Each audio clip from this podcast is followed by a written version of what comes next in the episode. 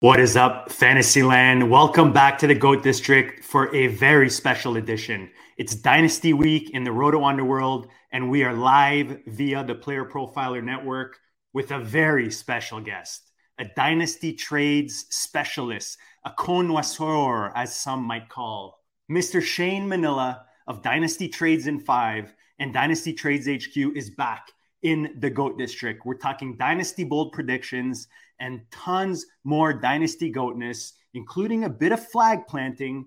So buckle up for some high stakes, high octane, and high win rate fantasy football goodness. Let's get.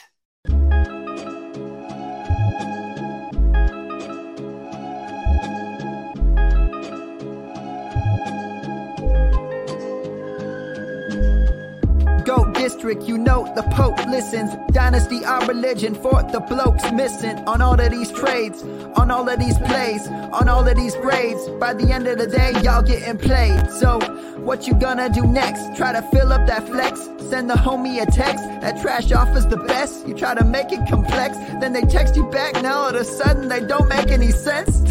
Broaden your horizons, boy. Dynasty's not for the Simons, boy. Trades not for consignment, boy. Respect your opponent, y'all some piranhas, boy. This my advice from me to you. Open up your cute little podcast queue. Search up GOAT District, my dude. Pop it in your ear, man. Y'all know what to do. It's the. And I always be trading. And I always be trading. And I always be trading. Y'all try to betray them, but first you gotta bait them. Fish. What is up, Fantasyland? We are back in the district for Dynasty Week. I know Theo's pumped about this. He's got this all set up, talking Dynasty all across Player Profiler. Make sure you check us out on your favorite podcast platform, The GOAT District, and also go over to our YouTube channel when this show is done. Subscribe. We just passed 800 subs. We appreciate all the support. Guys, go up there and sub to the channel. We got high stakes we got redraft, dynasty, best ball. We talk about all of it.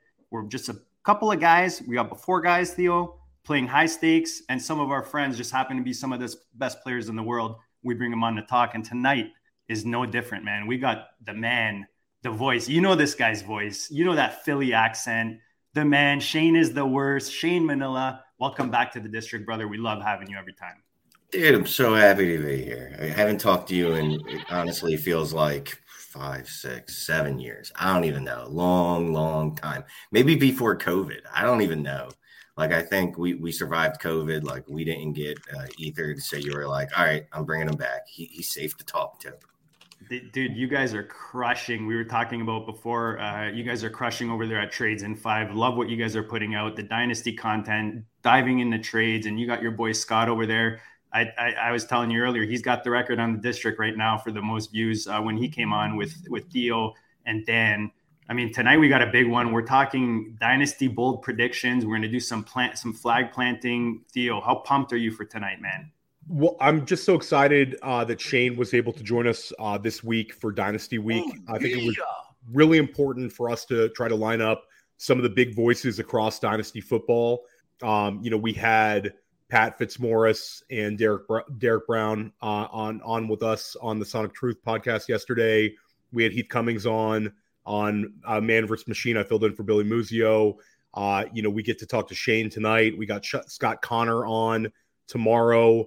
Uh, we're doing a lot of uh, things throughout uh, the Roto Underworld, you know, to kind of celebrate Dynasty. And, you know, Dynasty Trades in Five is just fire. I love listening to you guys talk. I love talking with Scott. I'm stoked to talk with you tonight, Shane. Um, you know, it's just awesome. It's like JD, we talk dynasty all the time. Now it's like uh, it's eight straight days of nothing but dynasty, and we're just getting after it. It is. It is. And and we actually cheated here in the district because we actually started a week early, Theo. If you remember last week, we had a deep dive into Dynasty with our boy DWC DWZ Memphis on Twitter, Randy Young from the Dynasty Warzone. He joined us last week with yourself, Dan and I, and we had a, a nice deep dive. So talking buys, sells, go go look at it, guys. Check it out. It'll it'll give you a nice little uh, appetizer before you you dive into anything you've missed this week uh, in the Roto Underworld. You guys have been killing it, Theo. I love everything you guys have, put out. Hopefully, you guys are checking it out. Make sure you tune in the rest of the week. But tonight, we have a big one, guys. But before we do, as you know, maybe the boss is listening. We got to go give a little word to the men, and we'll be right back. You know, people always ask me, "Hey, what is the the World Series of fantasy or the Super Bowl of fantasy football?" And it's easy. It's the FFPC, the Fantasy Football Players Championship. It's a six million dollar prize pool, and they've had their Never Too Early Best Ball leagues cranking since February.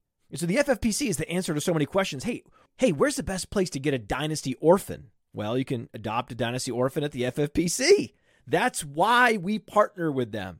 If you want to play fantasy football for low, medium, high stakes, seasonal, best ball, dynasty, go to the FFPC. And don't forget promo code Underworld to get you $25 off your first team.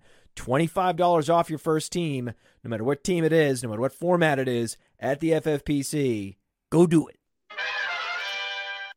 Guys, before we jump into it, I want to make sure Shane uh, just remind the people when they can find the Trades in Five show. When does it come out? What can they expect the rest of this off season?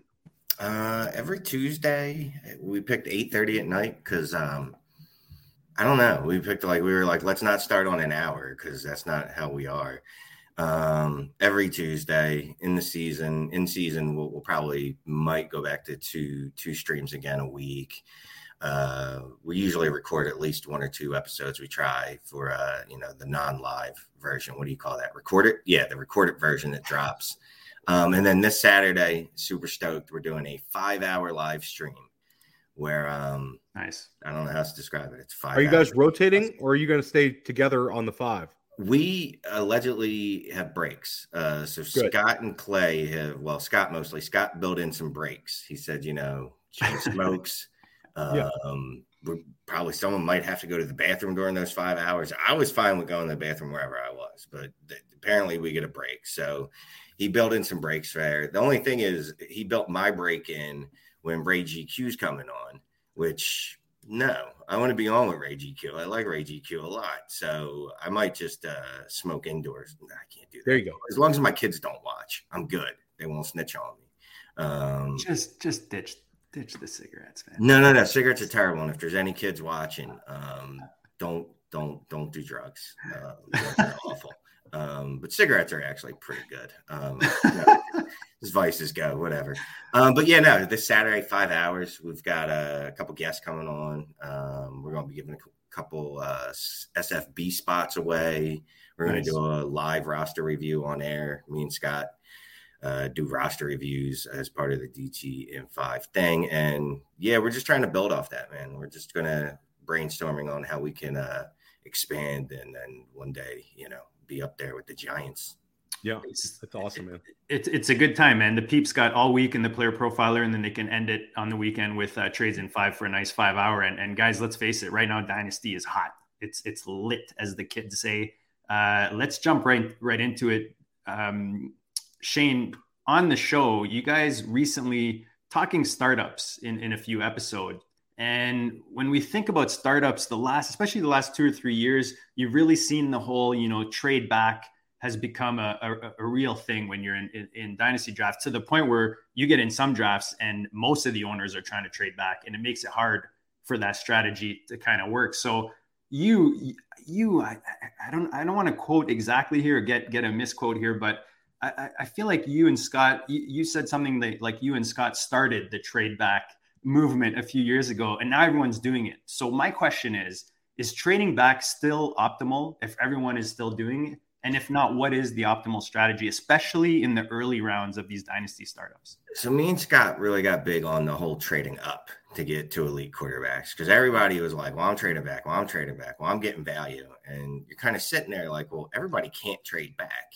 Right? Like it's just not it's not an optimum outcome if we're all doing the same exact thing. Like there's times you want to follow the, the the, herd, right? Like if you're driving on the highway, you all want to go in the same direction, right? Unless the bridge collapses, then, then you just get out of, the, of Dodge. But um, in dynasty football, we're like, well, let's mix it up a little bit. Let's trade up. Let's go get two high end quarterbacks and just build from there. Because what ends up always happening in super flex, not always, but it feels like for me at least, and maybe a lot of other people, I end up trying to get these quarterbacks later. And the easiest time that you could ever get them is probably in the startup, right? Um, because if you go to a team that has two elite quarterbacks, like generally they're not trying to move them because they're like, well, why would I do that? Like I have two elite quarterbacks. Like I can fill out the rest. I can find wide receiver ones, you know, a lot easier than I can find that elite tier of quarterback. And right now that elite tier is like nine players, although I think it's kind of expanding out with this rookie class and already looking forward to next year's rookie class. I'm already putting Caleb uh, Williams and uh, Drake Maye in that that elite tier. Yeah, and for tight end premium, we get Brock Bowers next year too. So it's yeah. going to be those 2024 ones are worth a lot. I was already looking at the rookie tight ends. He's, he's you, you, got you got to you got to. Um, so I'll say I agree with Shane. It's become such a thing where everybody wants to do it that it's probably the value on the other side. And those elite super flex quarterbacks are like trade calculator breakers because even if you come up with a trade that that makes sense mathematically, it doesn't make sense to move a Mahomes, no matter what you're doing, whether you're rebuilding or you're going for it. You're never going to move a Mahomes because he's got 10 year value plus, and it's such a drop off from the truly elite quarterbacks down to the you know the you know you bring up like the nine shane but it's still like a it's a it's a little bit of a drop from like three to nine. Yeah yeah. On like you know the different mini tiers in there where your comfort level is. So where where is that top tier for you theo is it seven? is it three? you have, you have the the the big three for me um you know where it's allen mahomes and Hurts, and then i have the the like right there is joe burrow herbert, uh, herbert trevor lawrence and then I think you know for Fields has a, there's a slight danger risk with Fields because he could regress as a, as a runner. So like he's close to it, but he's not there. And then you have the the Dak, uh, you know, Deshaun Watson. You missed you missed the guy, man. Shane, Shane, big dude. Can you correct him for him? I'm boiling inside. Can you can you can you can you, can you can you Lamar. remind me who the QB one this year is going to be, please? I Lamar. said I said Jalen Hurts at the top with Allen and Mahomes. You forgot Lamar Jackson. Oh, Lamar Jackson. Excuse me, Lamar. So, yeah, Lamar's yeah. right up there with the. So like, I put I put that tier. I, it seemed like you said last year. I think it was maybe the top four. Right, it was a real separation from those yeah. guys on. Right, so I'm already projecting a little bit of Deshaun Watson bouncing back. Lamar Jackson bouncing back. So right there, Lamar's he's he's he's he, he's to be found flying meat wad. Yeah. Uh, there's no no distaste on Lamar Jackson. He just over overthought oversight. Yeah, so it's it's kind of like uh you know, it's so valuable to have one of those guys for a super flex startup build that it's almost I agree with you guys. It's you also find managers that are that are willing to take a, a mathematical loss just to get that future one. Um, and you know, if you're if you're gonna trade me the pick where I'm going to get Mahomes or I'm going to get a, a Jalen Hurts or even a Lamar Jackson, I'm not giving you the 112 then. My team's going to be pretty good. So you're already losing on that deal. So I think there's so many so many people have just been programmed into I need to get future ones, I need to get future ones, I need to get future ones and they put themselves in a real bind because it's really difficult to overcome uh, elite quarterback. It just you can't you can't cover up at that position. And you know what I do like about this though is like I do feel I play in obviously in the circle I play in. So like I'm like, oh, everyone thinks like this, and then I kind of forget like, well, no, they don't. But it does feel like to me a lot of the people I play with at least um, are all of the same mindset. They're like, we're trading up, we're getting monster quarterbacks. I'm like, now I'm starting to go, well, how far back can I go in the first round? Can I get to the second round? Is Bryce Young going to be that code breaker? Like, can he be? You know, obviously not in, in, stylistically, but can he be a Lamar Jackson scoring wise? Can he give me Jalen Hurts type seasons? Like, I'm feeling the need to like risk that a little more in the circles I play with, right? Mm-hmm. If I play in a league with people that don't play like that and they're still doing the hey, we're all going to trade back strategy, well, then I'm going to let everyone do that. Let's do a quick OTC, guys. Just just real quick with these. Uh, would you do Deshaun Watson or Bryce Young, Shane? Uh, Deshaun. Yeah, it's Deal? definitely definitely Deshaun for me. I think he's going to bounce back. We've seen it multiple seasons out of him. What about Bryce Young or Kyler Murray? You know, I got roasted um, for taking Kyler Murray in a in a super flex mock startup. Um, I think there's a lot of people that have completely soured on Kyler Murray, but he's been you know top twelve in quarterback scoring and points per game ever since he got to the league. It's interesting to see how he's going to bounce back from the injury whether that caps the rushing upside would kind of be the the thing for me. but we've seen him even last year, which was a year that went completely south. He was like quarterback seven in points per game. Um, and people say, yeah, he scores a bunch of points at the end of a game and kind of like mask it, but those points count. So I don't know. Kyler's a little bit of a, a distressed asset right now. I think just for trade equity's sake, if it was just to roster the guy for the summer, it's Bryce Young for me because he's healthy and I think he's worth probably more to some other managers. But for my personal taste, I'm probably risking it on Kyler Murray.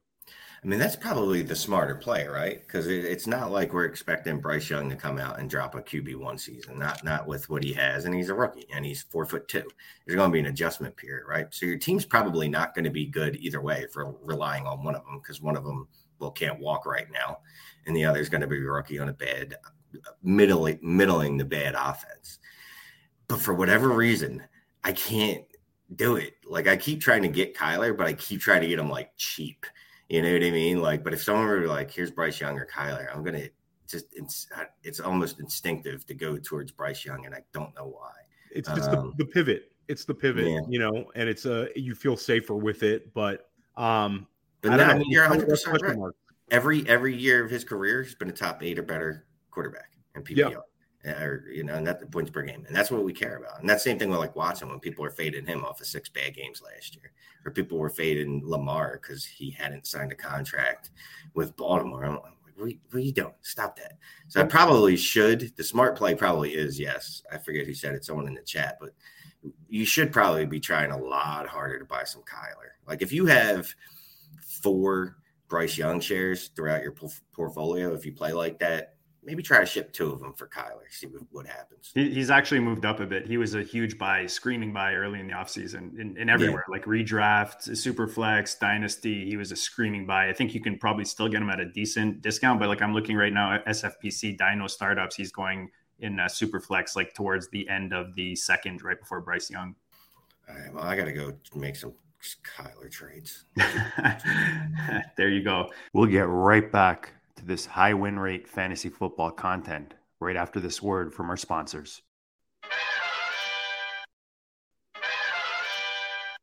And we're back.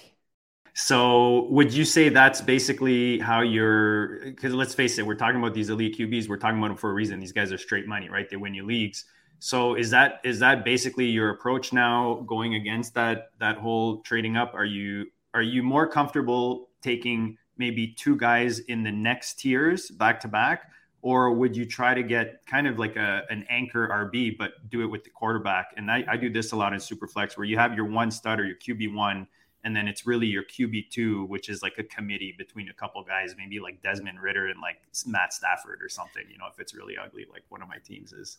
So not to cheat, but if I can build some draft pick equity into that, I'm obviously a lot more comfortable with going. All right, I'm going to risk that QB two because I'm going to use some picks later and just try to go to the bad team that has one good quarterback and be like, look, you suck. Here's three first. Let me let me have your guy. Um, like Theo was saying, like sometimes that can't happen because there's just look, not every star player becomes available in your league. Like there's just times like just them becoming available is, is a big deal. Um, I've largely gone monster QB, monster QB, but again, I'm feeling a little frisky. And there's been a startup where I was like, well, I'll live with Bryce Young as my second quarterback. Like that's cool. And I know the risk involved because I've done that before where I've taken rookie quarterbacks in like the second round and gone, oh, that, that didn't go well, right? Trevor Lawrence, although all I needed to do was wait one season and be patient and I would have been okay. Exhale. Um, I don't know if I want to go running back. I still don't have the balls for that. But the problem is the wide receivers, it's the same thing. There's only like a true elite tier. There's mm-hmm. There's uh, Justin Jefferson, AJ Brown. You want to put CeeDee Lamb in it? Go ahead. Chris Olave, who I love, but you can get him a little later, so you don't need to draft him as early. So it's kind of like if I don't get one of those guys, then am I just reaching for a wide receiver just to build different, just to build different? Like I don't want to take Stephen, Stephen, Steph Diggs there. You know, I don't want to take an old person like Davante Adams. Um, so I mean, it's really going to depend on who, who's on the board, right? Because I'm also not going to reach for Kirk Cousins. As soon as we get into that mid quarterback range, if I haven't already gotten it my QB two spot filled, I'm not just going to reach for Daniel Jones or whoever. I'll be like, cool, I'll, I'll try a Jordan Love, Derek Carr um, duo, and, and hopefully one of them will be all right. Yeah, and I think that there's always like I think we do a very good job of identifying the elite quarterbacks. I think anybody can do that. But in terms of sitting there and saying, um, you know, the guys that we should value as quarterbacks, you know, 14 through 22, like it's some exact science.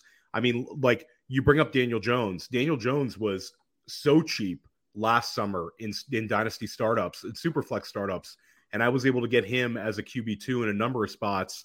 Um, you also had Jared Goff was free basically, uh, and then guys like Brock Purdy and Geno Smith just Geno try Smith. to present themselves. Yeah. Um, where you know a lot of times we'll see the the community think that guys are more insulated than they are. Like you know, and you bring up Kirk Cousins, like he was cheap for a couple of years where people weren't just diving into that and now he's old. So um, I think that's a great strategy because like Shane said, you can get exposure to you get a truly elite quarterback anchor and then you get exposure to an elite asset in the second round. Um, you're absolutely right. Wide receiver is is shallow unless you want to get old. So if you want to take if you want to have a really short window and less trade equity, you know, go ahead and, and get those 30 year old wide receivers, but you're going to regret it unless your team ships at year one. Agreed. So finishing off kind of with the with the the startups what do you think shane right now and i know you guys talked about this recently maybe more in depth but maybe give us uh, one of your uh, observations i guess in the, in the draft streets right now in dynasty startups what do you think the biggest mistake or one of the big mistakes Fantasyland is making right now when they're they're they're getting into these startup drafts? Ever trading in or up from about round four to about round nine. Like it, it's such a flat tier, and you realize it while you're drafting, or, or, unless you're just player focused. And I, I, don't mean it sounds silly, but like you, you, should be more focused on archetypes and things like that. Like, you know, you, you might like one player, but like, do I need to trade up to get Devonta Smith in the fifth round? Like, probably not. He had a smash year last year, but I can probably get someone similar value, trade and production wise in the seventh round. So don't throw a first rounder out there just to move up two rounds. Um, if you are making trades, including your picks, make sure you get equal value back. And I literally mean equal. Like if you're trading two startup picks, get two startup picks back. And they could be in the mid rounds, right? They could be let's say you trade uh, up and you get that that extra first round pick, um, and then you have a just make sure you're getting a tenth back. Make sure you're getting a ninth back. Make sure that you're getting a two for two. You're not doing those uneven where I give you two, or excuse me, I give you four pieces and you give me two in the startup. Because I've seen a lot of people then panic in the draft and start trying to fill their roster. And you're like, that's not how you built your team. Like you went QB heavy. Like you got to understand, like you're going to take a couple rounds off here. Don't try to then move back up. Um, and especially if you're already, you know, you've already given up the uh, advantage in assets, you're working from poor, poor position, not a position of strength. So just a couple simple things, really. And I think we do overvalue or over. I think we are overconfident in how good our season's going to be in a startup, right? Look, so much can go wrong. I never want to move off of those those those future draft picks because again, anything can happen. Um, and I'd rather spend that pick in season if I am winning when I know that I'm winning mm-hmm. for a known asset than trading up now when I, let's be honest, I could dr- draft a team that I love and it just turns into a bad season and I'm a bottom four team. And next year I'm looking at everyone drafting Marvin Harrison with my pick and I'm just crying in the corner. You've got no Every, powder. Yeah.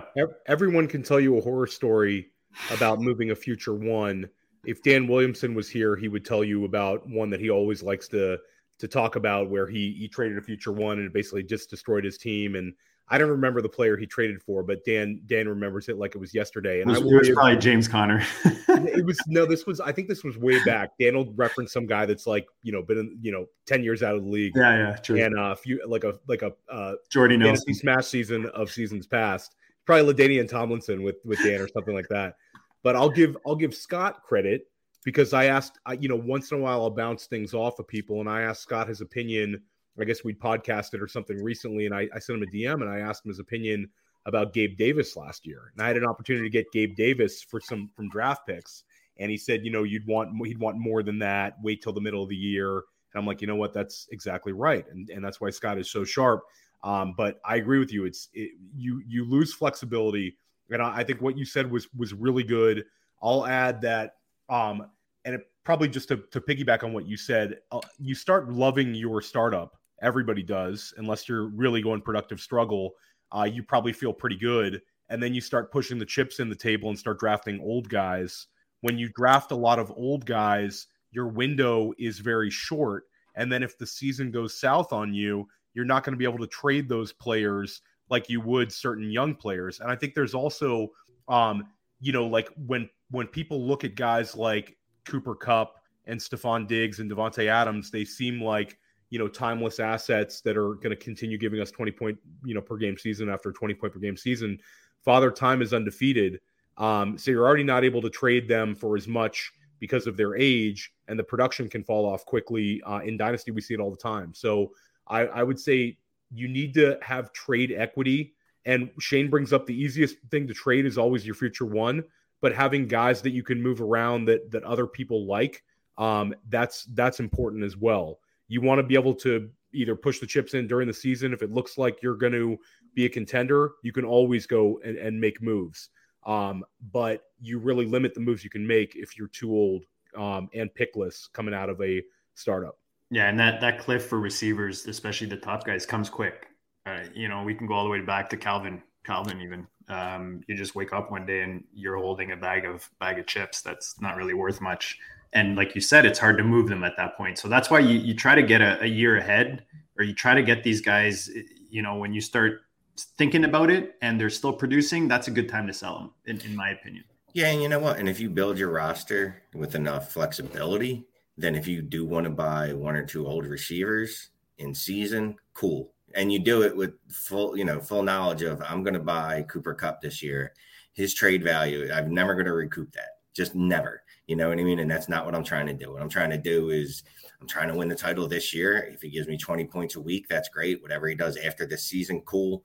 But I'm never going to be able to recoup that trade value. Like I've made a couple trades this uh, off season for like Tyreek Hill he was a player that I, I, have never really rostered. And I did it after his retirement announcement because he's retiring in three years. And people are like, oh my God, I can't believe he's going to retire in three years. You're like, dude, he's going to be 31. Like, that's that's about when we, we should be getting out anyway. So, yeah, you're going to give me a discount now on him. Yeah, I'll buy him. And I'm fine with not having the trade equity in him, but only because I have other players that I know I can move and I have other picks that I know I can move. So, yeah, flexibility is an awesome word.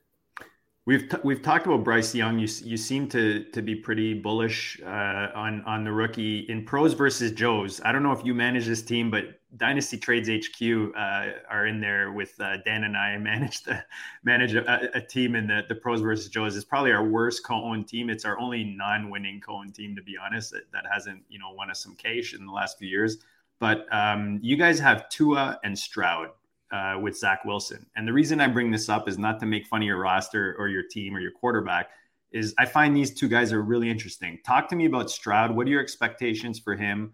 Are there any? Is there another rookie quarterback that maybe we haven't mentioned that you do like this year, and how much impact do you think they'll have? And then comment on Tua. I mean, we talked about him on our show uh, the last few weeks. I think it's, it's interesting because he's got the weapons there in Hill and Waddle but you have that health concern with regards to the concussion. So, you know, how bullish or how bearish are you on the Miami quarterback? Yeah, this is pretty funny. So, yeah, I don't run this team, um, and you got it to, to it. I am frightened to it, and um, I'm always scared of head injuries. Like that's the one injury. Like you could tear your arm 36 times, and I'll I'll believe in you. Like you could come back, but like head injuries, brain injuries, like it's brain damage.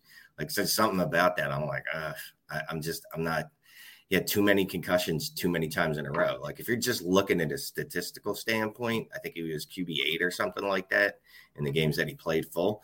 He was fine. I mean, yeah, most of his passes were underthrown, but you know, whatever, fine, fine. You know, he's I don't think he's particularly good, but I think having Tyreek Hill and Jaylen Waddle um, really, really do help. Um, and having Mike McDaniel running the offense, uh, the genius that he is, really, really helps. But I'm staying away from him because it is that one more hit you know, like it's legitimately. I know we say it about a lot of players, but like that dude's legitimately. If he gets another concussion, like there's talk. You know, there was talk after his last one of people saying, "I don't think we should let this guy play football anymore." Now, obviously, the NFL doesn't really care what we think, but if there's enough chatter about it, you know, to his family might care and might just be like, "Dude, you're rich. Just, just it's fine. Go surf in Hawaii or whatever it is that uh, you want to do with the rest of your life. There's um, so much external pressure too, like on the Dolphins, that if this happens again, it's going to be really difficult um, to let him play. You know, yeah, it's yeah. it's uh is scary right now. I mean, it, we hope that he can stay healthy, and um, you know, obviously, you know, head injuries are horrible, but it's also just from a dynasty perspective. It's, I mean, he's very risky. You already Shane have some questions about you know his talent, and it's he's kind of his his fantasy output is pushed up by the the scheme and his wide receivers. Um, and then you also put in the fact that you know he could get knocked out of football. So I think Tua is uh, Tua is a difficult player. He's one that I would love to pivot off of. Um, if I had him in a dynasty league, I, I, would love to try to trade Tua plus to try to get another quarterback. I would even trade Tua to get an older quarterback. Like basically, you could get you know a number of these you know 30 plus guys try to try to push some push to a plus to get one of those guys because I do have concerns.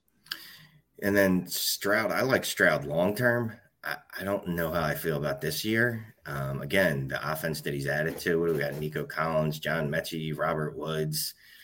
It's not um, what's the word I'm looking for? Oh, sexy. Um, and I know sometimes it doesn't have to be sexy. Not the sexiest team always wins, but it feels like there's absolutely no difference makers, needle movers on that roster at all. Like it feels like Dalton Schultz is the big piece. Like that's a scary proposition for me. Um, I do like him long term, though. I say that, but I, I wish Jeremy would have drafted either Bryce Young, um, who I, I, keep calling Baby Mahomes, um, or he would have drafted AR um, and just go all upside. You know, just just just risk it. Like if you're going to go rookie quarterback, and I, is is this a dynasty league or is it a redraft? The dynasty. It's dynasty. dynasty. Pro, yeah, Pro, ah, whatever. Go upside. Go get AR.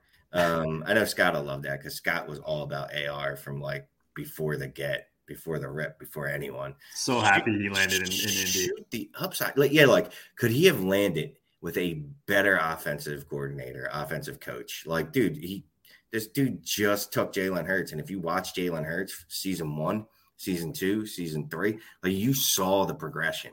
And a lot of that is, yeah, that's Hurts hard work, but a lot of that's the coaches too. You know, Steichen's gonna if AR puts in the work, Steichen's gonna make that dude a star. And here's the thing: even if he can't throw, he's gonna be as good of a runner as Justin Fields last year. Probably better than Lamar Jackson, different runner. You know what I mean? Like the dude's just a beast. Like if I'm the Colts, I'm like, yeah, this is our offense. You know, drop back. You don't see it on your first read. Just go. Just go. I mean, dudes are just a mismatch. Now, they probably won't run that offense. Um, and there's a reason I'm not an offensive coordinator. Um, but hopefully his natural instincts kick in. He goes one read and then he's like, yo, I'm out. That's it. No one's open. Michael Pittman's getting no separation. I'm leaving. And just, you know, bounces outside for 15 yards and run we had uh we had Scott Barrett on first first class fantasy and, and the the best description of of Richardson JD was he's Vernon Davis with a cannon. The guy's just the the best athlete you've ever seen and he's he's incredibly fast and it's like yeah, it's it's super exciting for us as fantasy managers to to have, you know, the potential of Anthony Richardson. Um so I'm kind of with you. I mean, Stroud it's like I don't know. I, I think Stroud's 21 years old. I think that's interesting about him. Um, and I think that it's just his he's got a sort of a capped upside. We never saw the the rushing production at Ohio State. Uh, so you know they say he can be like an opportunistic scrambler in the NFL. I'd like to see it. Um, you know, go out there and prove that. And the weapons uh, around him are, you know, nothing great. So Richardson has Jonathan Taylor next to him in the backfield too, and he's got you know stylistically he's got Michael Pittman, who's been a pretty successful receiver and then he's got a deep threat in Alec Pierce. He's got a big tight end in Jelani Woods, and they added Josh Downs. So they're trying to flag plants. They're trying to do things. They're trying to do things like in Indianapolis to to help him. So who knows? I, I think he could be very very good at fantasy. I think he could surprise even year one um, yeah. with with the setup he has. He's he, like you said, I'm a Colts fan, little biased, but love everything that you guys mentioned. Uh, uh, dude, I love Josh Pesky's Pes- Pesky, Joe Pesci's question there. Is there any merit to drafting Richardson in a one QB uh, with an elite QB already on your roster? Ah, damn. If you take off the second part of that, yes. Um, if I've already got the elite QB, I mean, where are you drafting them? You getting them at 108, 109, 110? Sure. Because the options there in a 1 QB league aren't particularly great. Like I was advocating for him if you don't have an elite QB and a 1 QB, I could have seen taking him at 104, to be quite honest with you, if not before that, because of the upside that's there. Like, you know, just look what Lamar Jackson does. Look at what Pat Mahomes, different ways, obviously, Jalen Hurts. Like there's those weeks where they just win it for you. Like the rest of your team just needs to be not bad. It's not bad, and you're going to win because of them. Um, I'd say in that instance, it depends where the pick is, Josh. If it's later in the first, yeah, I'm cool with it. Yeah, it's it's it's interesting because you know it, depends on also your roster constraints. We're carrying a, like a lot of quarterbacks in a one QB league can be difficult, but if Anthony Richardson hits, um, he could really really hit. And if you have an established quarterback, you could move him. Um, so I I don't I don't mind it. I think it's just you know you have to take the optimistic approach here with Richardson. And even if he's not a good NFL quarterback, I think he's going to be a good fantasy quarterback just because of the rushing upside uh, Shane talked about. There's a question, uh, Steve, asking what what can you trade Tua for? If you go back, uh, as I mentioned earlier, the Goat District channel, go subscribe right now. And Dan and I do a show. We in some high stakes dynasty teams. We crush with them, and we actually just made a a, a move for Tua in on a big money league that we finished second in last year, where we lost Brady and we only have Allen basically as our quarterback. So go check that out. We talk about Tua in Dynasty, his value. We made to move. We made a move for him. Um, so check that out. And then uh, uh this Frank beat me to it. I was going to ask you guys this exact one, just really quick, guys. Tua or Daniel Jones, Shane? Uh, Daniel Jones. Daniel Jones easily. What a world! I mean, what a, what a yeah. world we live in, man. Hey, I mean, Tua gave you five uh, top five weeks last year, and like you said, finished QB nine. He's got the weapons but the health concerns that we talked about. Guys, let's get into the bold predictions. That's what the people are here for. Let's start off in Jacksonville. Hot topic right now. Calvin Ridley, you're already seeing the, you know, the shots at uh, on the field of him, you know, in his scrubs catching catching some balls from uh, T Law. He looks like he's back on track finally after his little hiatus, and uh, he's joining an ascending offense, right in Jacksonville. But he's only the wide receiver 28 right now in Dynasty ADP. It, Shane, do you think he's a buy for win now rosters at his price? So here's the thing. I liked Ridley a lot more before I dug into some of his target shares with and without Julio. Obviously, without Julio, just an absolute monster. With Julio, he was uh he was cucked hard. Um, and the, look, that's no slight against you because Julio would have cucked any wide receiver in his prime. Um, but I had this narrative in my head that Ridley was just going to go there because obviously he's the superior receiver to Kirk. He's going to be the target share monster. And then you look at Kirk's target shares and look who Kirk did it with. Like Kirk did it with like legit, like maybe not Julio Jones, but like uh, I think he had Fitz in his first year. Like he, he had, I think he played with Hopkins too, and he still had seasons where he was easily above twenty percent target shares. Ridley didn't do that, um, or didn't really clear that with Julio. So it's kind of interesting. Like I thought I liked Ridley more than I did till I dug into it. I think I still rather have Kirk. Now that's not very hot takey or bold. Fuck that. I'd rather have Kirk than Ridley. I'd way rather have Kirk. Theo? Yeah, I mean, I've I've I picked up some Kirk for cheap this offseason. And I think like for me, I think that they're probably going to be pretty equal in terms of fantasy scoring this year. But Kirk is is a lot cheaper right now in all formats. Like there's a big disconnect. We talked about JD about like in best ball drafts, like for underdog. Ridley is so expensive right now; it's mm-hmm. unbelievable. Yeah. Um, and Kirk, you're getting this massive discount. Dynasty, you have like a little bit of an age disparity, so there's always like a little bit more calculated, uh, you know, things by managers when they're looking at that. But I don't know. I think if it was if I had a just this year, I'm probably Ridley, but Dynasty, I'm I'm Kirk. Yeah, I'm Kirk. I'm Kirk all the way. I think people are, um, especially the first year back. I, you know, yeah. you, you, hear Dana White talk about ring rust. You hear fighters talk about ring rust. I think it's the same thing, man. You, you don't just step on an NFL field and perform like you did when you're at the top of your game, like you know, whatever twenty some months ago or whatever it is. I can't do math right now, but you guys know what I'm saying. Uh, Shane's trying to figure it out. Oh yeah, yeah. I love doing math. Um, let's see. So he played football in 2021 He got suspended when they were in London, I think. Yeah, Um, that's actually great memory. Wow, that, uh, that's that's definitely where he got. Yeah. I just remember because I was on a walk on a Sunday morning trying to put rosters in. I'm like, what? On a beach, Yeah. on a beach, Um, in barefoot. give me Kirk this year too. You're wrong. It's Kirk all the way. I agree. I agree. I think Let's Kirk go. finishes Let's ahead go. of him. Yeah.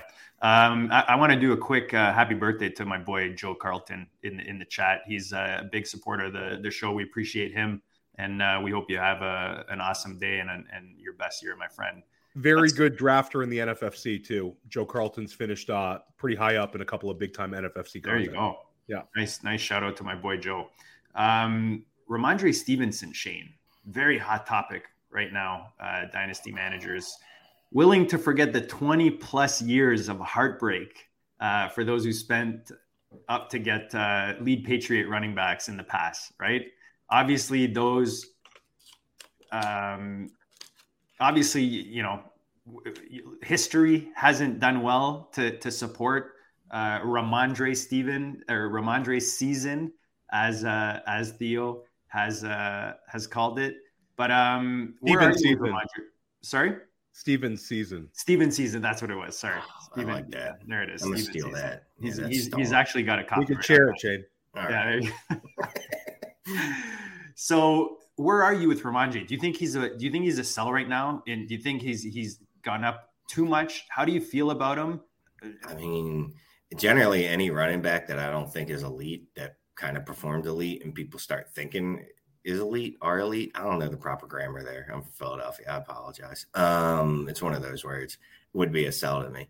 Um, I know people people are all in love with Rhamondre, man. They really do like Rhamondre. And look, the dude balled out last year, right? He completely wiped out Damien Harris, whatever weeks he was healthy, all two of them. Um, but I, I'm also a guy that thinks that Pierre Strong is going to get some run in that offense. Um, now that could just be a, a take from last year, and I just holding on to it because he was one of the sleeper rookies that I liked. But I, I just I don't think Rhamondre Stevenson is elite. Um, and one season's not going to change my mind of that. We've seen running backs have really good seasons once and then disappear. We've seen them do it twice and disappear. So I, I'm I'm selling them. Look, it, it, most running backs are, are probably a sell for me anyway. It's just how I play. But him specifically, yeah, I'd be selling. Is, is there someone else you like in that? I know your boy Scott likes someone else in that uh, that backfield. He wants Kevin Harris, right?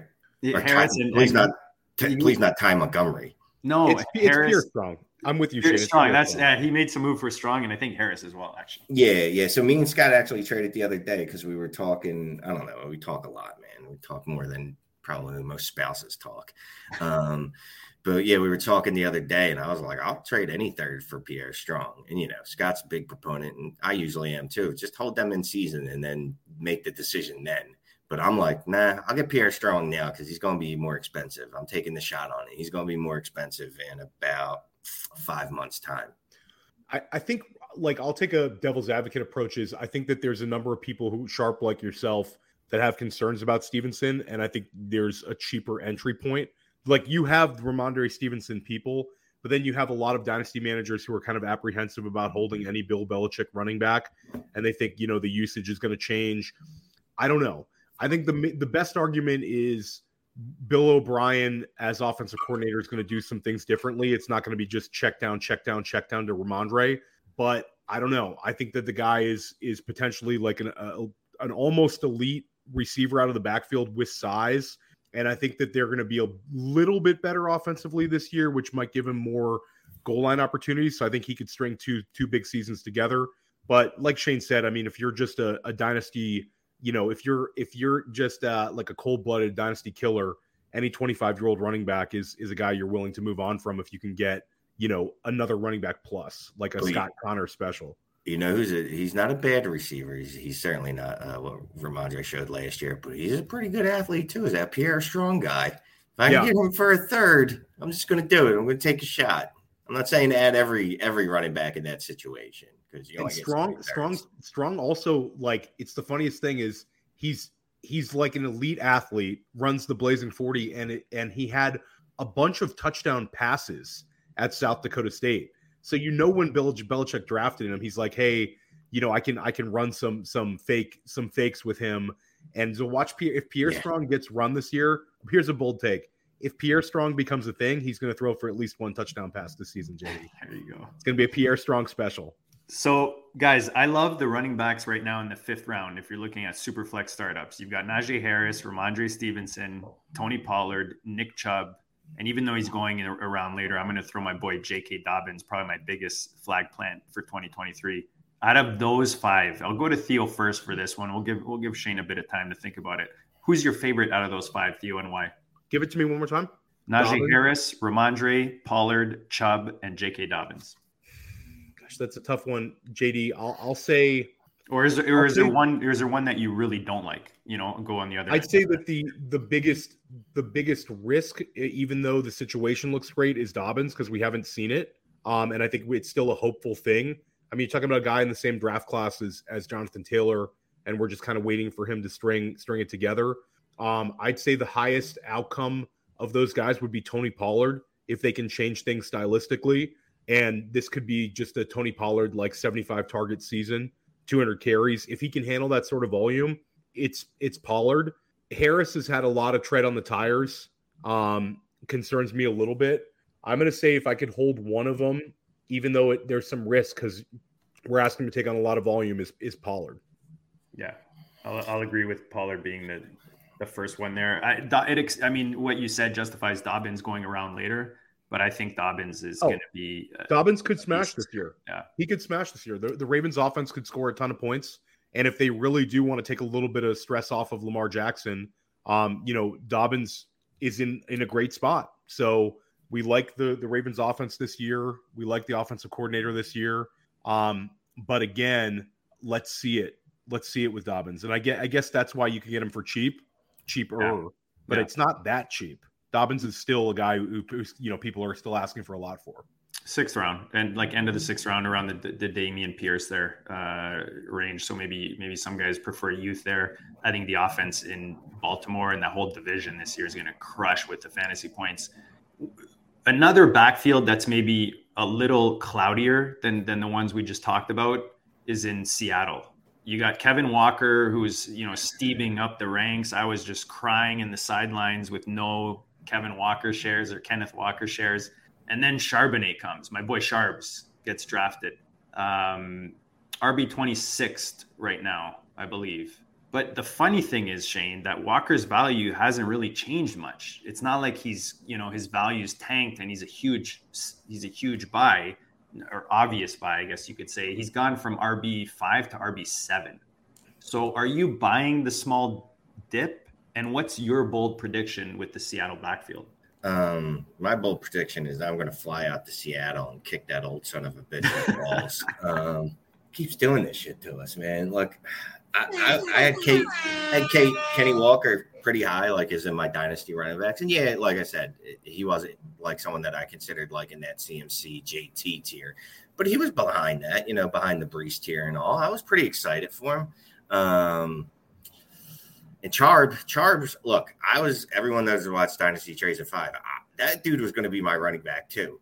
All he needed was draft capital it didn't even dawn on me that he would get the draft capital that I needed to push him up, but that he would end on a end up on a roster with another running back that's basically going to take all the work too. So I don't I don't know how either of them get the volume to smash. I just don't unless one of them gets injured, and I don't know how you predict injury. I mean, if it was Rashad Penny still there, I'd easily say, well, Rashad Penny's going to get injured, but I, I can't predict that with Walker, and I can't predict that with Charbs can you buy like can you get them at the, if you can get them at a discount i'm cool and, and saying like all right well hopefully this takes care of itself which is i don't want to say you're rooting for injury but you're, you're rooting for something to happen you know what i mean um, whether it's one retiring young and giving the backfield the charge the way that god intended um, or it's kenny walker um, breaking off big plays again uh, I, I'm gonna go with Charbs is going to end up being the lead back in there, but it's going to be like a 60-40 split. You know what I mean? And it's not going to be enough. They're both going to probably be back end at best or mid running back twos. Like, you know, which is good. You need those, but it's not what they could have been. Like Pete Carroll has just ruined their future um, for reasons that I don't know. Yeah, Pete Carroll's a sicko. And I remember that uh, we had Scott here in the GOAT District. This is way before the NFL draft and uh, we're talking about this rookie class. And, and Shane, I think uh, you know, Dan and Scott could correct me, but I think we had Charbonnet as our 104.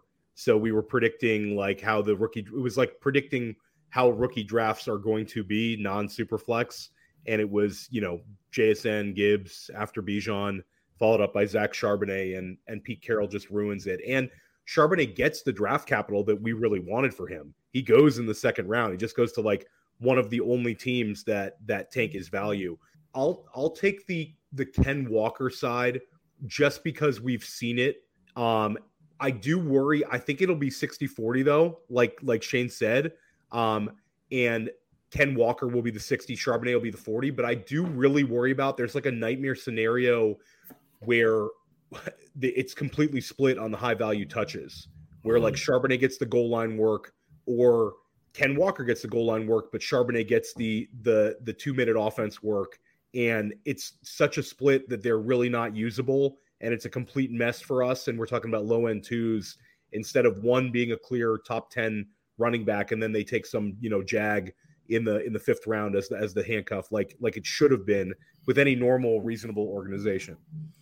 Yeah, man, Pete should be forced to retire for shit like that. Like, I'm sure mentally he's fine because he seems it, but like, I feel like his family just for moves like that should just be like, no, no, we he needs to retire and he needs to stay at home now because he's clearly losing his mouth.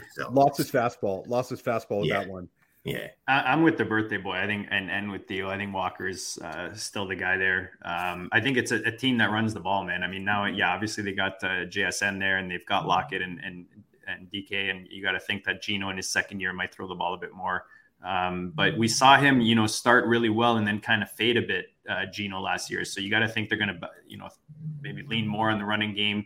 And I say this often: I get the draft capital, but these NFL teams they understand at the running back position they can't just have one guy. You know, in fantasy mm-hmm. fantasy land, we want them to have this one guy that we can just, you know, put our all our eggs in. But you know they know the guy's going to get hurt. There's there's you know especially at that position, guys get injured. So I just think sometimes it's just a depth moves. It's just to have a, a guy behind that's got some talent and you know that that doesn't leave it a hole if there's an injury. But uh, why can't he just do what you're supposed to do, right? You got this the stud, and then you go get the sleeper in the fourth or fifth round that we all cream our pants over, and we go, oh, if this guy ever gets a shot, you know what I mean? Like that's how it's supposed to work. You're not supposed to get two second round guys back to back and just screw up. Shane, when you can drop that at any moment, you that's just true. do wild. That's you true. just do you just do it because you want to, man. You that, wild that's things. true. That's true. That's a good point. In somewhere in the multiverse, we're talking about is Ken Walker a top five dynasty startup pick? um, because Evan Hull is his backup this year. Exactly. That's how it's supposed to be. Okay, guys, we we have to talk. We're, we're gonna have to rapid fire through our, our buys our buys and sells right now in Dynasty. But before we do that, we have to talk Minnesota. We have to talk Mattison. Shane, I want to get your your quick thoughts. Give us a thought on on Dalvin, Mattison. Where were you? Where are you? Where are the values playing right now? Are there any moves to be made in Dynasty with these players? Uh, I'm still buying Dalvin if people are selling. Um, I went into this off season talking about how I wanted to buy all the old people: Dalvin, Derrick, uh, Alvin Kamara, uh, depending on his uh, criminal trial.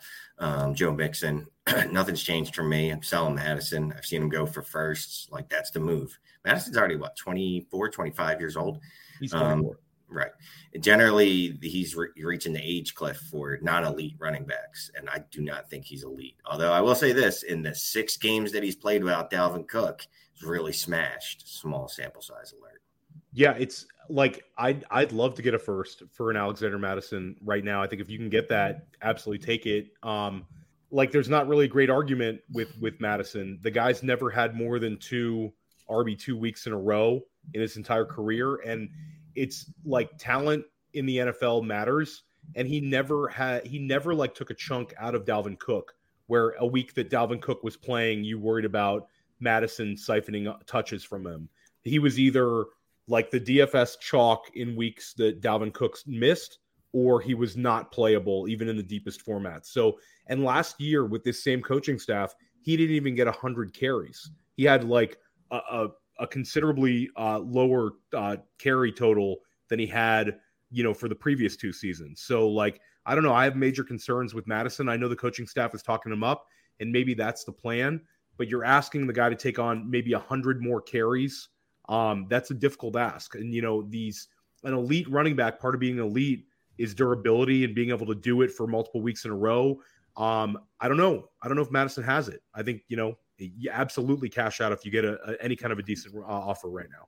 I'm with that for sure. Uh, there's still time for them to bring in a guy too. There's still some free agent running backs out there like Leonard, you know, Lenny and uh, Zeke and those guys. Um, you know, I like Mattison. Maybe the tread on the, the the tire thing is just that he he hasn't been on the field that much, so he's you know he's got some left. But um, I think the the move for the first is definitely the, the selling Mattison is a good one right now, guys. Let's um let's do this. We're gonna go through quarterbacks or each position. We're going to do best buy right now for win now teams. Okay. Shane, I'm going to go to you first right now. Quarterback position, win now teams. Give me one to three of your best buys or sells right now. Oh crap! I didn't look at the show sheet at all. Yeah. Um, just just someone you're buying right now at quarterback, especially if you're a win now that you think is a good win now. Win now. I'm trying to buy Lamar Jackson, Deshaun Watson um, discount uh, Lamar Jackson, and I'll still buy some Justin Fields. I think he's still questionable enough you can get kind of a discount and T Law. So that's four. I I went Justin Fields shopping this offseason. I added him a number of places. Uh, I think that, like Shane said, it, he's still kind of discounted because I think people worry about like the long long term future. But for me, he's a buy, absolutely a buy. I love your Deshaun Watson call. I think he's the one you really, really want to kick the tires on. Uh, Trevor Lawrence is just so steamed up. It's so hard to get him right now. But if you can get some manager to move Trevor Lawrence, absolutely, he's going to smash this year. Guys, speaking of smash, listen to Josh and smash the like button right now. You guys are crushing it in the chat. I'm trying to get as many people on as possible.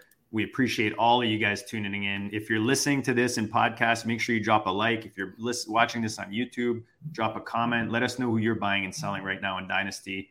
Uh, but we appreciate all the action right now in, in, the chat. Mine is Stafford. I bought him for two thirds in Triflex. Uh, if you if you want a cheap quarterback, let's remember Kupp is still there, Akers is still there. This is not going to be a very good football team. They're going to be launching the ball. Stafford's going to be launching the ball, sacrificing his body like he always does. Um, let's go to running back, guys. My favorite. Theo, I'll go to you first, buddy. What's uh, who's at current ADP win now team buy or sell at running back? I love the idea of buying Joe Mixon. Um, he's certainly more expensive than he was a month and a half ago, but he's still older. Um, he might be in a better situation than he was last year uh, in terms of no Samaje Perine behind him. There's some uncertainty about who the number two running back is. And last year, he had the most receptions of any season in his career.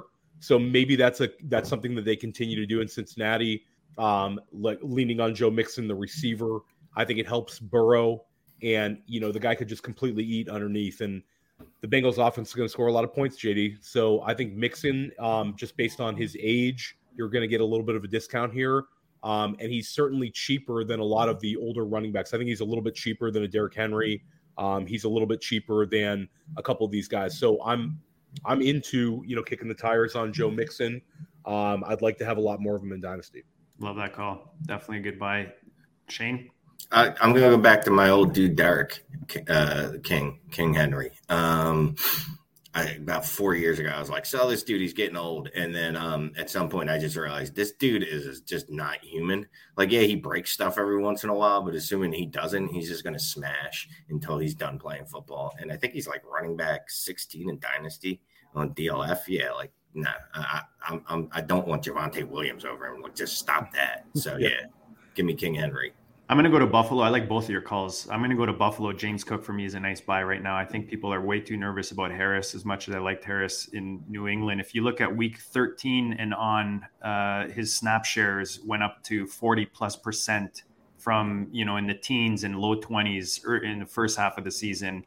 And he gave us some top 12 finishes at the position. I think his role grows. I think this team, like I said about Kincaid, they're going to try something different. They're not insane. They're not going to keep doing the same thing every year and losing to the Patriot or to the to the Chiefs. I think that they're going to change it up this year, and I think James Cook is going to be a huge weapon in that offense. And I think at his price, he's a nice buy. Let's go to receiver, Shane. Someone for a win now. I think we mentioned some in the show, but maybe someone that you know you want to reiterate or that we missed. It's funny, man. All the old people again. I generally don't like old people in life and fantasy football at all. I see them on the street and I kick them. I'm like, whatever. Um, Uh, not football players because they would run me down and hurt me. Um, yeah, buy all the dusty nut running backs. Uh, wide receiver, Davante Adams, Freak, Steph Diggs, Cooper Kupp. Like when now. Like you can't do better than like the, the one year runs that those dudes could put up, the numbers they could put up for the cost. Just give me any one of them. You're, you're absolutely right, and I think that like Cooper Cup, it's so funny. We've we've seen such elite scoring out of him, but he's somewhat cheap in Dynasty. I JD, I got a Cooper Kupp share on a FFPC contender for Chig Okonkwo and Terry McLaurin. Jeez, and, yeah. So I think I'll like that one this year, and That's I have plenty of tight ends on that roster, so I'm not I'm not worried about that. It's a great great win now. Mine is just someone we talked about earlier is Ridley. I'm selling Ridley. Um, I rather buy him maybe when he's still rusty later, you know, or the first third of the season. Maybe uh, doesn't start off too fresh. I mean, who knows? Maybe goes off for two in the first first game and I like like a like a dink. But I like Ridley for a sell right now, where he's going coming off of that that, that season hiatus. Tight end guys, really quick. I know Theo loves tight end, so we'll we'll let him answer first. Uh, a buy or sell right now in for a win now team at tight end. I'm kicking the tires on George Kittle for whatever reason. I think George Kittle's in a in an interesting spot. Dan Williamson made there you go, JD. Dan made the the argument about how like redraft George Kittle is way too uh, cheap right now, um, and I think you're starting to see it be reflected in Dynasty. Like the age apex doesn't really apply to tight ends as much, and Kittle's an athletic freak. Um, so you know, carrying a 30 year old Kittle should not scare anybody. He's been top uh, four in tight end in points per game among tight ends for like five straight seasons. Um, and I think that right now he's probably the cheapest he's been in Dynasty in a while, just because I think that the market for him is like whatever. There's a lot of steam with TJ Hockenson in Dynasty. There's still Mark Andrews there. You know, Kyle Pitts is moving up again. Um, and Kittle's just sitting there getting a little bit older. But at the end of the day, he's going to be a top five tight end again this season. And there's no reason he can't keep doing it until he's like 33. For sure, love Kittle. Shane, I'll let you go first. I don't want to steal any of your guys. I just want to sell people. I want to sell TJ Hockenson. Get the fuck out on TJ Hockenson. My dude, um, I know people think he smashed when he uh, he got traded last year, and I keep I keep getting Minnesota and Detroit mixed up. That's how you tell you can tell from the from the East Coast because we don't give a fuck about the middle of the country. We're like we're the same shit. But um, TJ Hockenson had to get like a six percent increase in target share to garner one and a half more fantasy points. Nah, bro, I'm out. And Dalton Kincaid, tight end eight. Come on, people. I was hyping him up before the rookie draft. Sell this shit out of him. Wow, that's a great. Yeah, love my Lord. Kincaid. Though, that's a great call. I love. I, I love. Love I loved Kincaid too, right? And then everybody was like, "Well, I'm going to draft him this early in the rookie draft." And I'm, yeah. I'm just going to draft Michael Mayer like later. It's cool, Mayer, whatever. I'm with it's, you there. Kincaid Kincaid steamed up like you see in some best ball drafts. He's like tight end eight, tight end nine. Um, so it's it's you know he's he's he's super valuable. Just want to pick your brain, Shane. Where are you at on Darren Waller? Does he bounce back this year? You know what? Initially, I was buying the the he switched teams. That you know it's going to be the happy dust. It wasn't him. It was the Raiders. But the more I think about it, like we haven't seen this dude actually be productive in fantasy football in over two full seasons like JD was saying, like you just generally don't see guys come back off of like two years. They've just been awful, and then all of a sudden they're going to turn it back on. So I think he's closer to toast than he is a fantasy asset again. Jelani Woods, guys, we talked about athleticism out there. He's the tight end 24 right now, 23, 24 in uh, Dynasty, the FFPC high stakes streets. And I mean, I again, rookie court. We've seen rookie quarterbacks lean on tight ends, especially one that AR models himself after in Carolina. If you guys remember Cam coming in and just peppering Steve Smith and Olsen, I believe. If I'm, if I'm wrong, correct me. But I'm pretty sure that was that was a thing out there in Carolina. So I think AR comes in, leans on the athletic freaks, uh, Pierce out there, and as well Jelani Woods that you could probably get really cheap right now. And maybe I'm selling Ingram. Uh, Dan and I go check out. Uh, we haven't dropped it yet, but I'll be dropping that tomorrow the owners lounge, we talk about a trade that we made uh, involving Ashley Waller and Ingram and some other big players out there in a 500 league. Um, Shane, we always appreciate your time, you jumping on with us, man. We love that you're crushing it out there in the dynasty streets because you're doing something that we know you're passionate about, that you're very knowledgeable about. We love that what you and Scott are putting out there, uh, Dynasty Trades in Five. What's the other gentleman's name? I feel bad. I don't know. Clay, Clay Pandemic. That's not his correct last name, but that's what I always call him. Yeah, so so make sure you check trades, uh, Dynasty Trades in five at Shane is the worst, which he's definitely not. We love him. Um, anything else you want to add, Shane, uh, that you got coming out or that you guys are doing? Oh, remind the live stream. Remind Saturday the weekend. Yes. Five hours come support us, come show, hang out. We're gonna have a good time. It's gonna be a blast and other stuff and things. Now, man, appreciate really appreciate you having me on. It was really fun to cut it up with you. It's been a minute, been too long. It has. We'll we'll get you on real quick, man. Uh, we'll get you on more often, especially talking more dynasty. Theo, love what you put together this week as a big dynasty player myself. The whole dynasty theme uh, for Dynasty Week. So talk about that. Talk about what else people can expect in Player Profiler the rest of the week definitely check out Heath Cummings from earlier today. Uh, this was awesome with Shane. And we have your partner in crime, Scott Connor, coming on tomorrow for First Class Fantasy. That'll be really, really fun. Um, we're going to drop like a bunch of video content. It's already started to drop. We have flag plant videos, some interesting things we're doing. Um, really building up the YouTube side at Player Profiler, uh, especially for dynasty managers. There's a, lot, there's a lot of like kind of evergreen videos that you can go look at. Uh, and then uh, we close out Dynasty Week on Tuesday. John Daigle will be back. Um, so yeah, we got to get you back in the district, uh, Shane. Maybe get you towards the end of the summer because um, this was awesome. Really love chopping it up with you, and uh, I can't wait to tune in to you guys on Saturday. For sure, guys, check it out on Saturday. Make sure you're tuned in to Player Profiler all week for Dynasty Week. Make sure you tune in every Wednesday night right here on the Player Profiler Network for the Goat District, and go check out the Goat District channel on YouTube and on your favorite podcast platform. Guys, smash the like. We appreciate all you guys, especially the chat was hype tonight. And you know how we do it. We'll check you all later.